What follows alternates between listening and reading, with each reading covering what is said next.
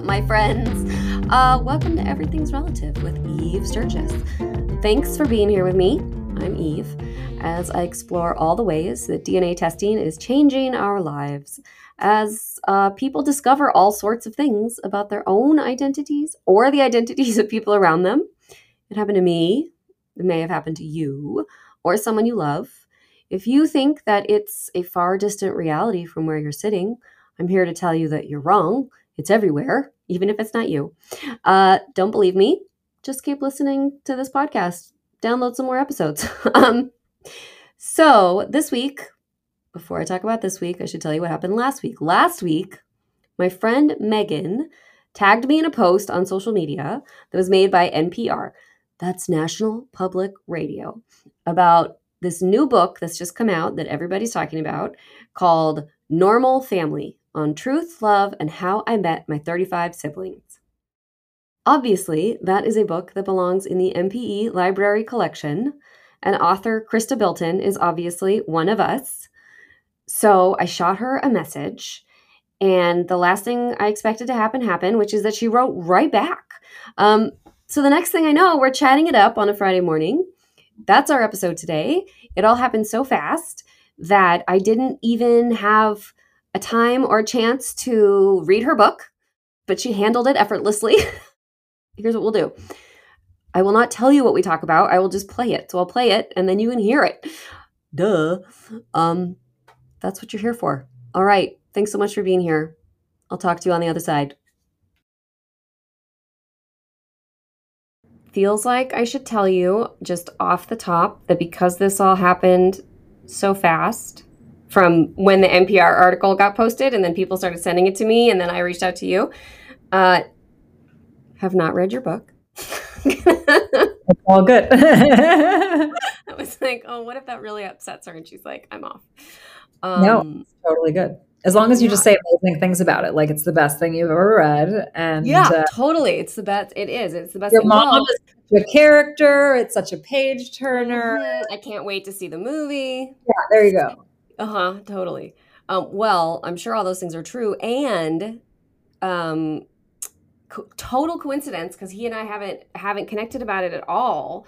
But I am friends with Don Anderson, who does another podcast called Missing Pieces and PE Life, and he read your book, and he is just feeling so inspired, and he loves it, and he's posting and he's talking about it but I do want to read what he he just posted on um, Instagram because I did take a screenshot for this very day. I took a screenshot. Oh, cute. Um, but he said, he said, um, my favorite genre of books are stories of people who had crazier childhoods than mine, and this book is just that. It's amazing. I'd put it up there with The Glass Castle and The Liars Club, and if you knew how much I love those books, you'd know what praise I'm giving. Thank you, Chrysta Bilton, for writing such an honest account of your childhood. Absolutely brilliant. Oh, yeah, I saw that. Those are two big, beautiful memoirs that I, you know, memoirists who I admire deeply. So, you know, hearing hearing one reader think that made my day for sure. So, yeah, that is high praise. That's um, high praise. Yeah. Mm-hmm. And I I'm so proud to say I've read both of those. for someone who just only because I I don't get to read a lot, I do a lot of recreational reading, um, yeah. But I have read those two um, somewhat recently, so I, I feel excited to dive into yours. Oh, nice. So, assuming I know nothing about you, yeah, like my listeners might not know anything about you. Mm. Have you always been a writer? No, I haven't. I've always wanted to write. So, for all of those out there listening who secretly dream of writing a book one day, you know, I'm 37 and this is my first published work.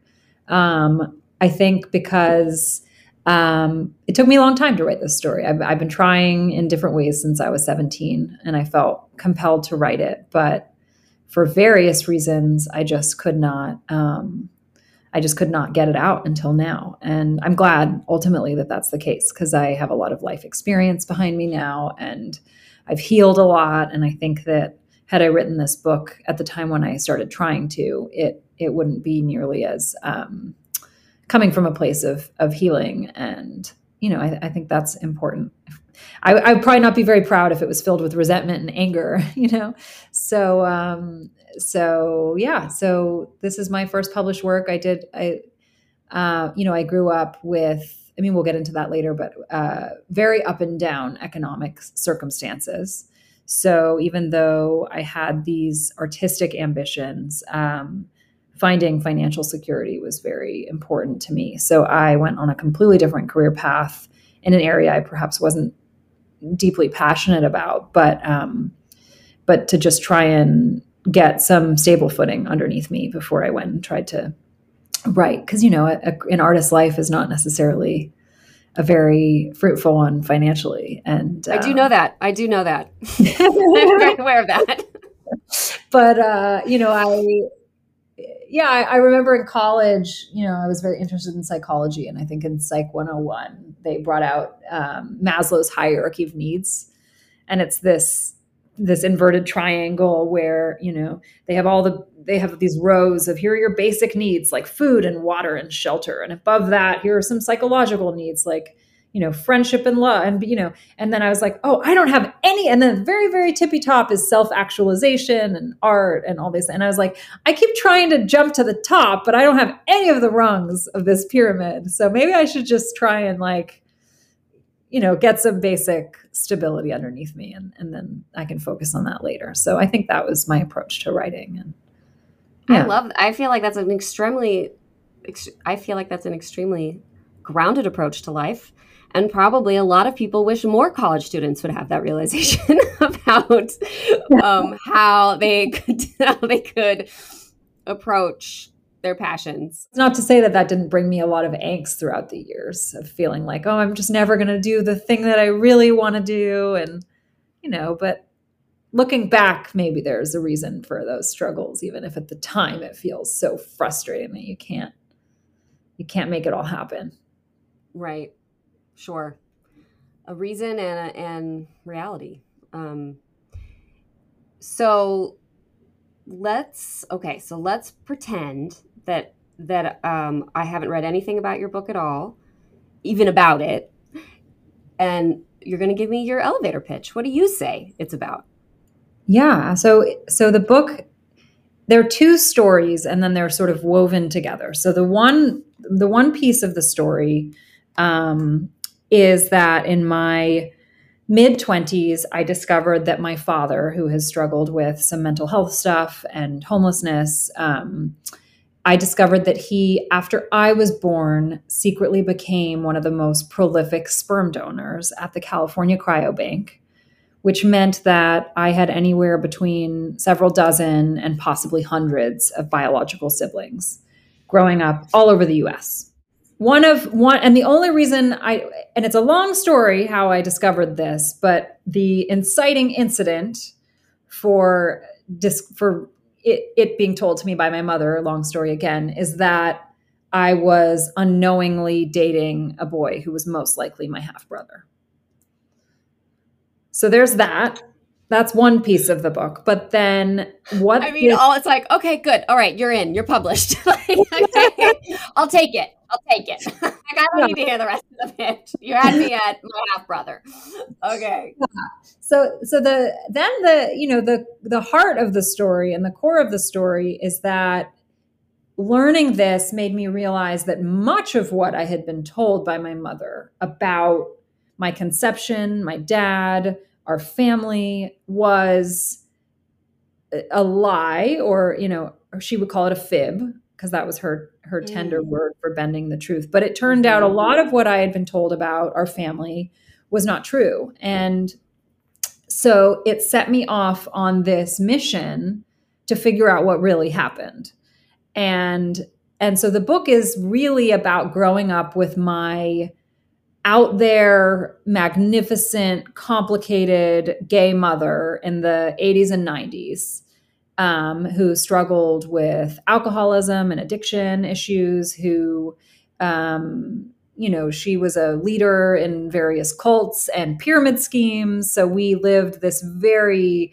high low life where sometimes we were living in these multi-million dollar mansions with a zoo filled with animals because she loved to spend when she was making money and high on life. And then you know other times we were being evicted and hiding under tables from landlords and um, on the you know living with friends in their little guest houses or in an empty office building. And so my life my and then in addition because my mother had um, trouble with monogamy, she had a lot of different girlfriends. So my concept of family growing up was ever changing. Not only was our, you know, not only was our house coming and going and uh, but also we had all these mother figures that would come in for a few years and they would become mommy sable or mommy faye and sometimes they had kids of their own and those would be our step siblings and those would be so I'd come to know these people as our my brothers and sisters, and then a big breakup would happen, and I'd never see those people again. So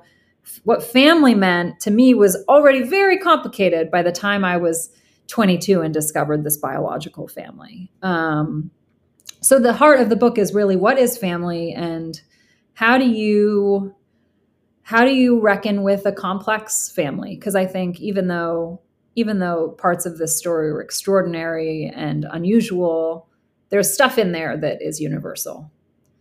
Um, and so yeah, that's it's a lot, but that that's sort of the story. Wow. All right. Yeah. Now I now I'm understanding um, the Glass Castle and the Liars Club reference that Don made. Um, so much of the high low chaos mm-hmm. of, of eccentric parents. Um, yeah, and then the, also the the you know having the um, having mental health issues with mm-hmm. both parents, mm-hmm. having addiction. It turned out there was a secret history of like suicide in my mom's family that I didn't know about. So, um, yeah, just the yeah how how we come to terms with with a complex family, and then now in the age of 23andMe and Ancestry.com, people are discovering that their families are even more complex than they knew, and some people are discovering that they have a they had a sperm donor father and they didn't know or that they were adopted and they you know or all kinds of things are coming out. So that piece of the story i think is is also about this new kind of family that's emerging. And is it family when it's biology? And so those are some additional questions that that i asked in in the book.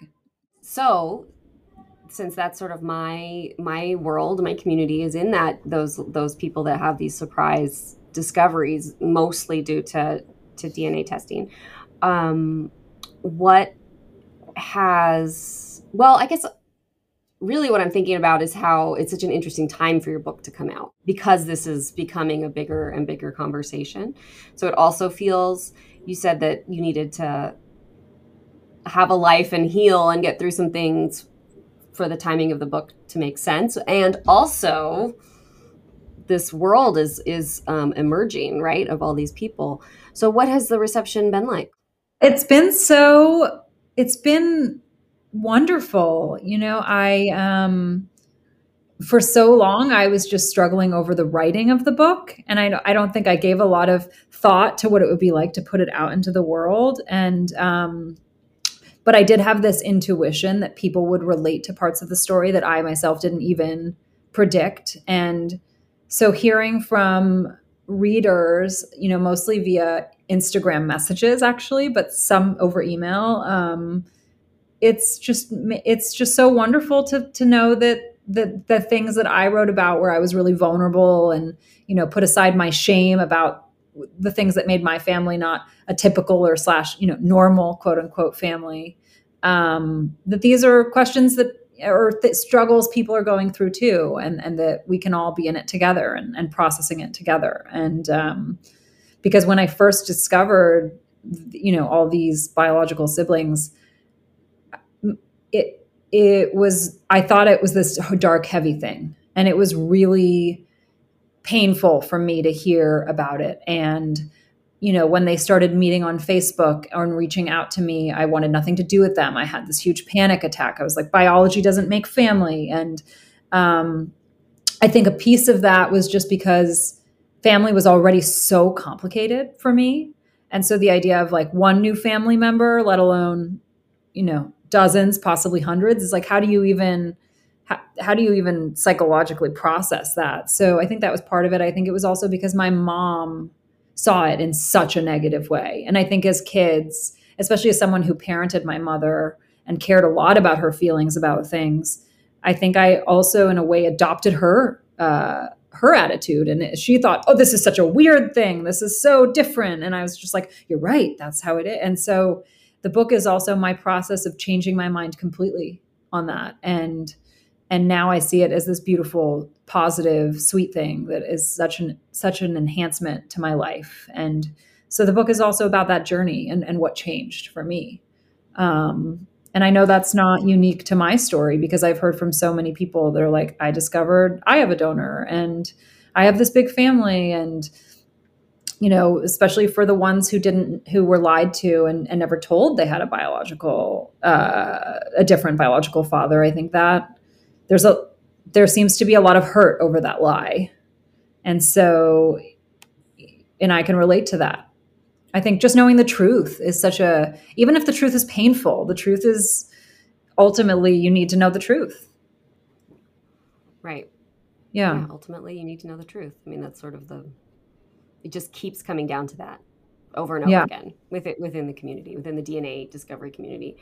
Um, yeah, I imagine that people, depending on where they are in the journey, relate to your book in different ways at different times. Mm-hmm. Right. So there's people that are like, yeah, it is really weird. I'm glad that you were again, you know, it was really weird for you in the beginning. Um, and then and then perhaps their their hearts are opened by your own transformation. Um, and then people that have gone all the way through it relate relate to your whole journey. Um, so has there been a difference in feedback or reception from let's say let's call them the the regular world, like the casual, the casual reader who is not, I don't know what they're called. Has there been a different reception for people that relate to it really explicitly versus the donor conceived? People? I think the thing that's been surprising, you know, maybe maybe memoir is a genre where it sort of meets its um its perfect match. Like the people that are drawn to memoir as a genre tend to self-select for you know this type of stuff but i you know there are different categories of readers. So i've had like lgbtq readers that are really vibing with it. Like because my mom's story in a way is like she was you know she was a lesbian growing up in the 50s and 60s at a time when she when she realized that she had feelings for women she thought she was the only person in the world that had feelings for the same sex. She didn't even know the word lesbian existed she didn't have the language to describe what she was. And the only like the only time she watched a movie called The Children's Hour, I think that's the name of the movie, and that was the first depiction she'd ever seen of anyone having gay feelings on TV, and that ends with a suicide by the woman who feel has those feelings. I mean, this was a really heavy time. And then when my mom decided she wanted a family in the early 80s, she was the first woman she knew who the first gay person she knew to set out to have a family. So, um, so I think as much as she becomes a complex character throughout the book, I've had a whole set of readers who um, relate to her journey and the shame she had around her sexuality or having to or trying to start a family when it's more complicated than for you know a heterosexual person or or single moms by choice who aren't gay but are going through that so I've had those group of readers. I've also had um, a ton of readers from the community that that you're a part of, who, right. as you said, are at different stages of the journey. I've had a ton of readers who grew up with um, alcoholic or addict parents or in dysfunctional homes. And so you have this whole other population of people, readers that want to, especially from the LGBTQ community, that want to um, or relate to or are interested in like her history as sort of a pioneer in her time, right? Yes, that's right. I also have readers that cross all three of those, like someone who identifies as LGBTQ, who grew up in a crazy family and who realized they have a donor or, you know, so yeah. I think I think the power of storytelling and especially memoir as a genre is that like you know, I've gotten over my shame and I'm telling my true story. And as much as there are parts of it that people can't relate to, there there are a lot of the feelings that are the same, and how you know that I think that hopefully helps other people to to open up about what they're going through in a way that is not filled with shame. And um, and yeah that that that's why I love memoir. And and that's what I hope the book does for other people is is just you know it's just my individual story but there's a lot that other people can relate to and it's also really funny too. It's not it's not this dark heavy because there is a lot of humor in in all of this and um yeah. Yeah i mean i think for me if you can't find humor in the chaos you'll just drown. So so you so it's a survival survival tactic. Um i'm excited to i'm excited to read it. What do you feel like do you feel like there was something that anything that was the biggest surprise for you um, in the writing process? Yeah, there were a few things. Um, there were a few things. So, so the origin story of how I came to be, which I discovered in reporting out the book, but also when when this original discovery of my father's donations um, came through is so. So as I said, my mom was this gay woman in the 80s who wanted to have a kid, and so she went on a manhunt and the and my father walked into a hair salon. And he was the most handsome stranger she'd ever seen. And she looked at him and she said oh this is going to be the one. This is going to be the man that i take out to lunch and offer $2000 to to give me his sperm so i can get pregnant with a turkey baster. And that's exactly what happened. And she really nailed it. she nailed it yeah. And then she so i'm the first kid of my father's children and then she took him to the California Cryobank to get tested for STDs. And that is how he was introduced to this career. But before taking him to the cryobank, she sat him down and made him swear that he would never donate sperm to anyone but her. And then uh, spoiler alert. Spoiler, spoiler alert. alert. He he did it for almost 10 years, 3 times a week. So but but then she felt really guilty and really ashamed of not giving us a traditional family. So she then paid him to be in our lives as dad. Mm.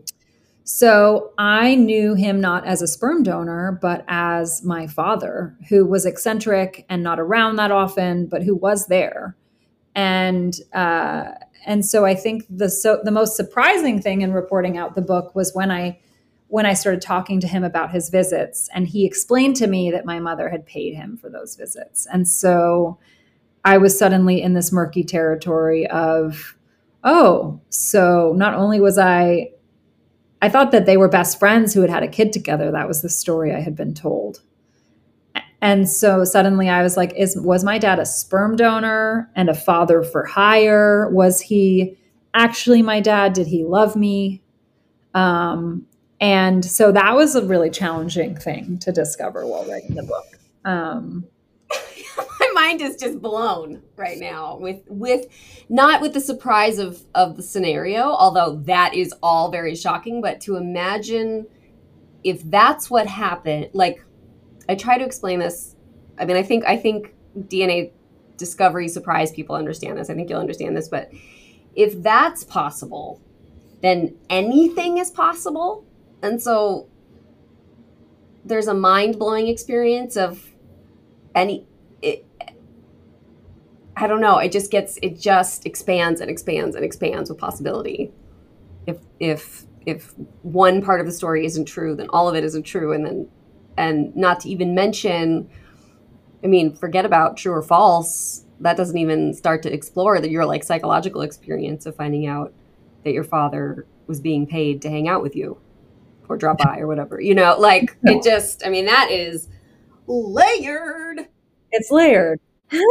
As are these other dna discoveries. Yeah because suddenly yeah and then, then the nature nurture component of it all is also bizarre and interesting and you know there's there's some heavy stuff in there my father was diagnosed with schizophrenia um, whether that's what he has or some form of bipolar. I, you know, I'm not a doctor. I don't know, but, um, but you know, there there are several siblings who struggle with mental health stuff, and so you know sometimes that material can be challenging to deal with but i think you're so much more prepared to deal with it if you know your biological history than if you don't. Um, and and there are so many silver linings too. So there are plenty of kids who don't struggle with this stuff. Um, i'm not i'm not discounting how hard it is for the ones that do but um, you know there's also there was one woman who discovered my father that she had a donor that it was my dad and that um, and but she her whole life she had been raised by this man who died prematurely and she thought that she had this really heavy genetic health history that meant that she was going to live like live a very short life and that she would die early and then she found out that she had a donor and she's like ah, who cares about his mental health stuff? I've been on pills for bipolar forever. Now i know i get to live a long beautiful life so there are many different perspectives on it too you know so um uh yeah again not to discount there there's heavy stuff in there and and it's not to discount it but um but as you said, it always comes down to the, the, truth is always better, even if it's hard to deal with. And, mm-hmm. um, and so even though I knew my dad and he wasn't an anonymous donor, there, there were so many lies growing up and that universal feeling of what is the truth? What really did happen? and then you have a whole then you have to deal with the truth and you have to process it and and and that's a whole second piece. But you can't do that until you know what the real thing is. Right. Um, right. and then having compassion for our parents and and why those lies were told. Is your mom alive? Yeah and how's your relationship with her now we have a great relationship now you know a lot of our struggles growing up were were her drug addiction and alcoholism, and she got sober, and um, so that's a big deal. And mm-hmm. um, and you know, somewhere in the book, I start to realize what her upbringing was like, and I don't think I ever truly understood that, and that that allowed me to have so much more compassion for her, and and um, and so now we have a, a, beautiful relationship and and she's proud of the book which is amazing because that took a, a while. Many threats and you know therapy sessions over whether i could publish this book but now she's happy with it. So that's mm-hmm. amazing. You said two things there like compassion and history have so much to do with healing a relationship with someone right? She didn't she didn't just come out of a vacuum, you know, or the black hole as this person. Like she, how it all, one thing always leads to another. Um, I think I think that that is such an important part of people's, yeah, of, of healing relationships with people. I wish we could sort of, maybe maybe we can. Maybe you just did it. Maybe you just broke it down into two, the two factors that that are really necessary that you know compassion and history are so important which is which lends itself to why history is so important. Um but you have to understand too like all of us coming of age right now who had these genetic secrets like our parents were the first ones doing it. And there was no playbook for how to do it correctly. And there was a lot of often shame in having to do it differently than the people around them. And um, so it's it's different now and we get to we get to talk about it and change it for the next generation but yeah. Yeah. Yeah it'll be so interesting to see how how it changes and how it evolves. Like i would love i wish i could time travel to 100 years from now and just sort of see what what it's like or how it's changed read a read a timeline. Shame is always where the secrets come from.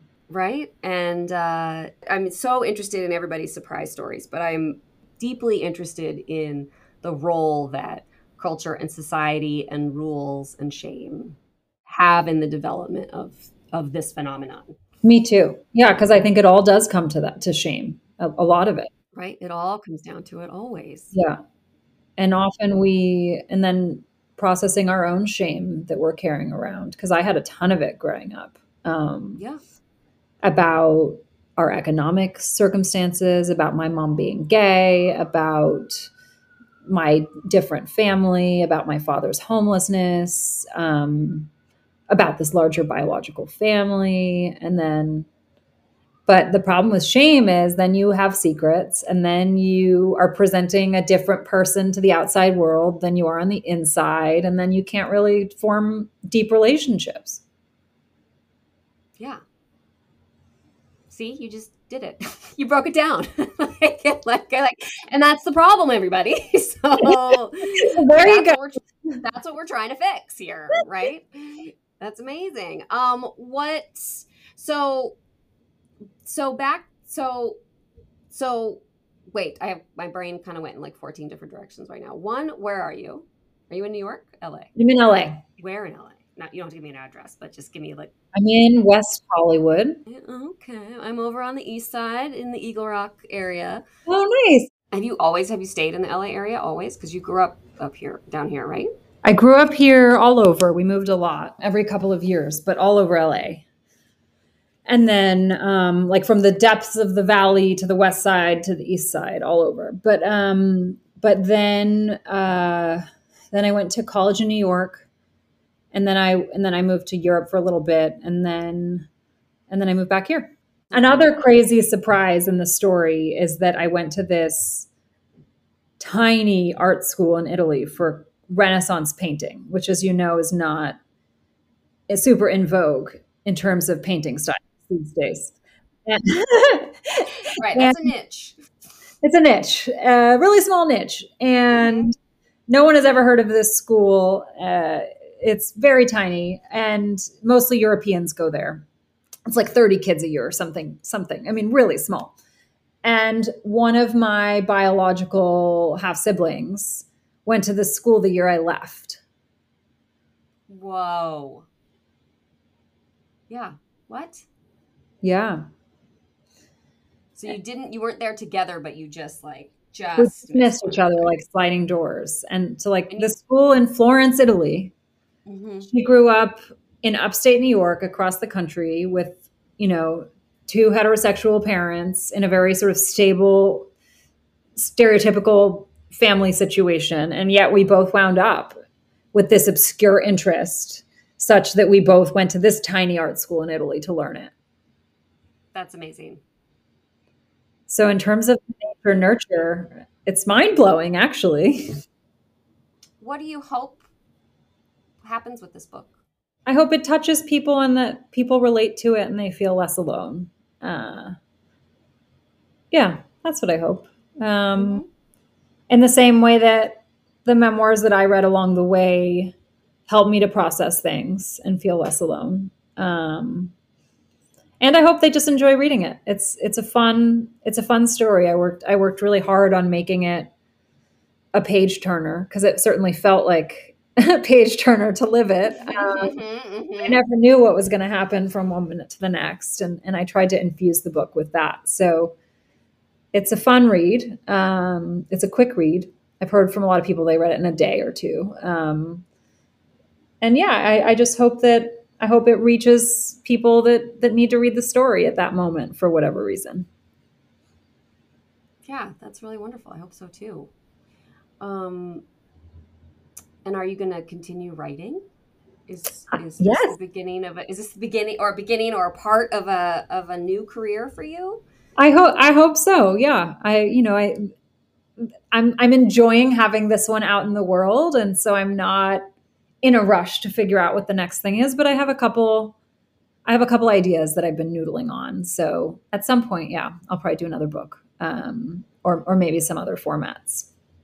I can't wait. I can't wait for all of it and I can't wait to read your writing as well. Oh, well. it's it's fine. Um, is there anything that you feel like is a really good interview question that I did not ask that everyone else has asked you that I'm supposed to ask you?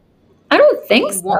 Or anything no, you want, anything you, really, you wanted to talk about that I never no. like offered you a good segue. No, I think I think I think that's it. It's it's this story about nature and nurture, and like we all grew up in in a specific family with its own specific dynamics and then discovered this other additional piece. And so a lot of the book is my specific family I grew up in, and then it's the additional piece as well. And uh, I just love hearing other people's stories. You know, read it, reach out to me and tell me yours. I, I love. It's so wonderful to connect with with other people who have been through some of this stuff, and it's it's high drama. You can't make this stuff. You know, each every individual story is just a novel or a book unto itself, and so I can, I'm sure there are going to be more stories like this that come out. Yeah, it's so interesting how things, story, you know, stories, events, experiences are totally unique, which is what makes it interesting, and yet simultaneously uh, universal, right? Which I guess is was what makes it a good, you know, what makes it a good story. But the ability to hold both those realities is perhaps the job of the writer. Um, to to be able to to find the balance in those things. Um, totally. Sounds like you did it. Sounds like you did it beautifully. Oh, I can't. I can't wait to read it. Oh, I can't. I can't wait to talk to you after I do. Yeah. Well, thank you so much. Thank you, Eve. This is so lovely. My pleasure. I thank you for just rolling with it. The audiobook is great. Maybe that's something to end with. Oh, the audiobook is great. Is that what you said? Yeah, the audiobook's fun. I narrated it, which was something that I did not want to do when they asked me, and um, and I I fought back pretty hard on that because that you know no one likes the sound of their own voice, or some people do, but I'm not one of them. But then they sent me three actors to listen to, and you know, and it just wasn't it just wasn't me and so i realized okay i'll i'll read this because i i mm-hmm. can i know the emotional tone of the different moments or i can i can do my mom's voice you know as yeah. anyone do their own their own parents tone mm-hmm. So, mm-hmm yeah, so I narrate the audiobook and it's a lot of fun. So for, you know, for podcast listeners who like to listen, I highly recommend the audiobook. Oh, exciting. Oh, that's great. That's cool. Okay. All right. Signing up right now. Perfect. kitchen to clean. I have a kitchen to clean. So here we go. Chapter one. We're going to get to it. Awesome. Great. Well, let's definitely keep in touch. Have a wonderful day, Chrysta. You as well. Bye. Thanks. Hey, so as I was listening back to the conversation, I just had an idea, and I hope it makes sense to you, my listeners.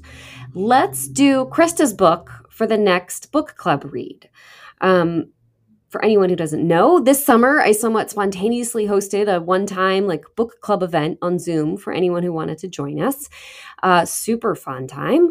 And while I can't and won't make any promises that this will be a regular thing, let's definitely do it again with Chrysta's book.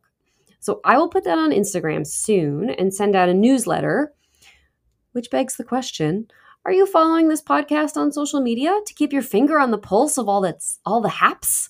Um, at Everything's Relative Podcast is where you'll find me on Instagram and Facebook.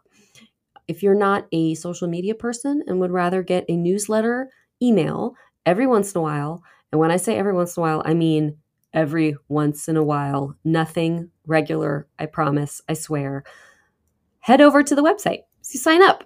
Everythingsrelativepodcast.com is where you'll find that. Um, if you are getting anything out of this podcast experience and you want to support my endeavors, that is so awesome and appreciated. The easiest way is to write a quick review and give a star rating on whatever platform you're listening on. Uh, you could also support me with Patreon. Find the link on my socials and website to throw a buck or two my way. Um, and I'm pretty excited because the newest way to support Everything's Relative podcast is to get yourself something fun that sparks conversation for the people around you go on over, check out the new t shirts that I designed, or get a lapel pin to wear on your blazer to your next business casual event. All those are available on the website.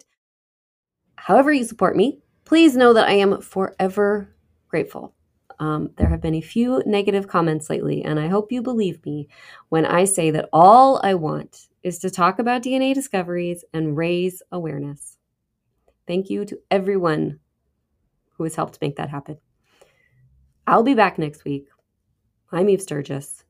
Please don't forget to wear your sunscreen and keep an eye out for the book club information. Thanks so much, Chrysta Bilton, again, for your book, Normal Family. Bye bye, everybody. Everything's Relative with Eve Sturges is produced by Eve Sturges and Kaylin Egan and edited by Joy Rumel. Logo designed by Ivy McNally, and music is used with permission from Goodbye the Band. Eve is a licensed psychotherapist, but her podcast episodes are not therapy sessions.